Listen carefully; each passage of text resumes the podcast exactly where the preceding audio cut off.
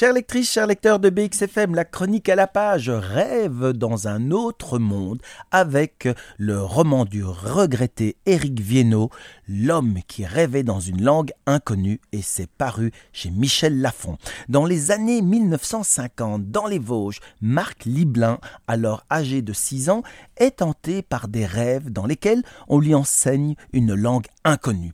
Pendant les 30 premières années d'une vie solitaire, dans l'est de la France, puis en Bretagne, Marc Liblin essaya de comprendre d'où venait cette langue, qu'il semblait être le seul à parler.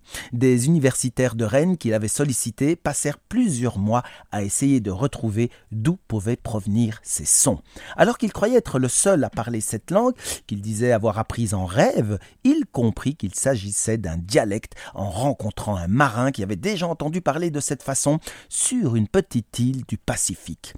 Le créateur de jeux vidéo Eric Viennot raconte son enquête sur les traces de cet homme, un phénomène de glossalali qui emmène Marc Liblin à l'autre bout du monde à la recherche d'énergie et de réponses. Liblin fait la rencontre de Meritwini, une femme qui parle ce dialecte oublié, le rapa, la langue des indigènes qui peuplaient l'île de Rapaïti, l'une des îles les plus isolées au monde et l'île sœur de l'île de Pâques. Au fil des rencontres, Marc et Meritwini tombèrent amoureux, se marièrent et s'installèrent à Rapaïti. Marc Liblin y vécut du début des années 80 jusqu'à sa mort en 1998, motivé par une quête comprendre l'origine de ses rêves. Chers amis de BXFM, si vous rêvez dans une langue inconnue, partez à la recherche d'une personne qui vous comprendra, même s'il vous faut aller au bout du monde. L'homme qui rêvait dans une langue inconnue, Éric Viennot, un livre, Michel Lafon.